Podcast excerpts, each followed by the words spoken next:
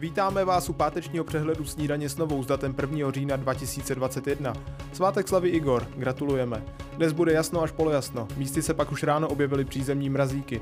Nejvyšší teploty 16 až 20 stupňů Celzia, na horách okolo 12 stupňů Celzia. Hlavním tématem dnešní snídaně s novou byla situace v kultuře.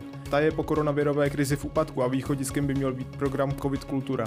Na kulturu má být rozděleno přes 2 miliardy korun. O tématu promluvil ministr kultury Lubomír Zaorálek. Když si vezmu, že podnikatelské subjekty dostávaly až 80 eh, ušlých, ušlých zisků nebo nákladů, ne zisků, nákladů na, na akce, které třeba ani nemohli pořádat, tak to je něco, co by v řadě zemí běžné nebylo. Ale já, já radši řeknu čísla. Hmm, co se dostalo na COVID, na kultuře bylo v každém roce zhruba 2 miliardy navíc, eh, zhruba, řekněme, když to zjednoduším, miliarda na ty eh, neziskové, nezávislé subjekty a necelá miliarda na ty podnikatelské subjekty. Takže každý rok to byly 2 miliardy, 2 miliardy navíc a já za sebe mohu říct, že jsem velmi rád, že tyhle peníze byly, protože jinak by člověk eh, vlastně měl holé ruce. Takže tohle byly peníze, které jsme rozdávali nebo které jsme mohli poskytnout a zaplať vám Bůh za ně ten hlavní heslo, které jsem měl, abychom umožnili kultuře, celému tomu ekosystému kulturu,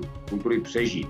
A i když to nebyla pomoc dokonalá, přesto si myslím, že se to ve velkém rozsahu podařilo. Mluvím o divadlech, orchestrech, profesích uměleckých.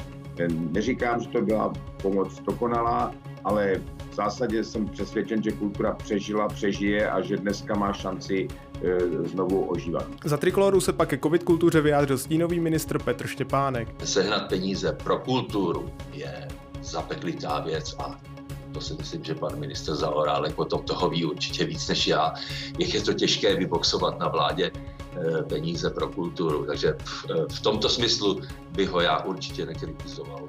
Já si hlavně myslím, že vláda některé věci vůbec dělat neměla protože ten problém je v tom zavření ekonomiky, v zavření kultury, zavření eh, kulturních zařízení, nemožnosti pro umělce, aby se živili tím, co umějí, co dělají. Takže já myslím, že ten hlavní problém je v tom totálním zavření eh, naší země, které eh, nemá obdoby v kontextu okolních zemí. Česká národní banka od dneška razantně navýšila základní úrokovou sazbu.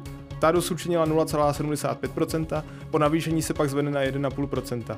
Proti je například premiér Andrej Babiš, který navýšení v současné situaci považuje za krok, který poškodí tu zemskou ekonomiku. Jednání okolo hnědouhelného dolu Turov se nadále protahují. Češi totiž nepřijali smírnou nabídku polské strany. Podle ministra životního prostředí Polské republiky Michala Kurtiky pak toto odmítnutí značně poškodí česko-polské vztahy i spolupráci v rámci Vyšegrádské čtyřky. Česko nadále posiluje vybavení své armády. Rezort ministra Lubomíra Metnera nyní podpisem stvrdil nákup 52 francouzských děl Cezar, které nahradí zastaralé zbraně značky Dana. Cezar patří do arzenálu francouzské armády a používají jej i například Indonézané nebo Libanonci. Oproti Daně má pak dvojnásobný dostřel. 90. narozeniny slaví významný český divadelník, herec, hudebník a textař Jiří Suchý. Ten v 50. letech spolu zakládal divadlo na zábradlí a hlavně Semafor. V druhém jmenovaném souboru pak vytvořil nezapomenutelnou dvojici s Jiřím Šlitrem a později s Jitkou Molavcovou. Filmoví fanoušci si je vybaví z muzikálů Zločin v šantánu nebo Kdyby tisíc klarinetů. Je také autorem celé řady divadelních her a nezapomenutelných písní. K životnímu jubileumu za redakci Snídaně s novou blahopřejeme.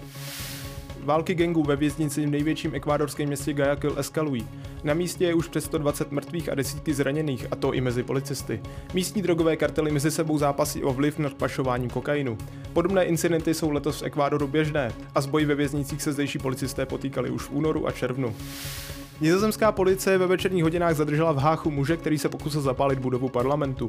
Po krátké honičce byl ale dopaden a hrozí mu trest odnětí svobody. Jeho motiv zůstává nejasný. A na závěr, jako již tradičně, zamíříme do sportovních vod. Evropská liga měla na programu druhé kolo zápasů základních skupin. Pražská Sparta v něm na domácím svatostánku na letné přivítala slavné Glasgow Rangers a po urputném boji skotský tým porazila 1-0 díky trefě Davida Hanska. V druhém duelu skupiny A pak Olympic Lyon doma pohodlně porazil Brentby Kodaň 3-0.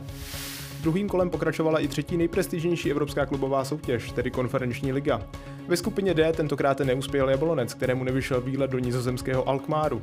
Zdejší AZ totiž vyhrálo 1-0 díky brance Gudmundsona. A v zemi tulipánů neuspěla ani Slávia Praha. Ta hlavně kvůli špatnému výkonu v prvním poločase podlehla Feyenoordu Rotterdam 1-2.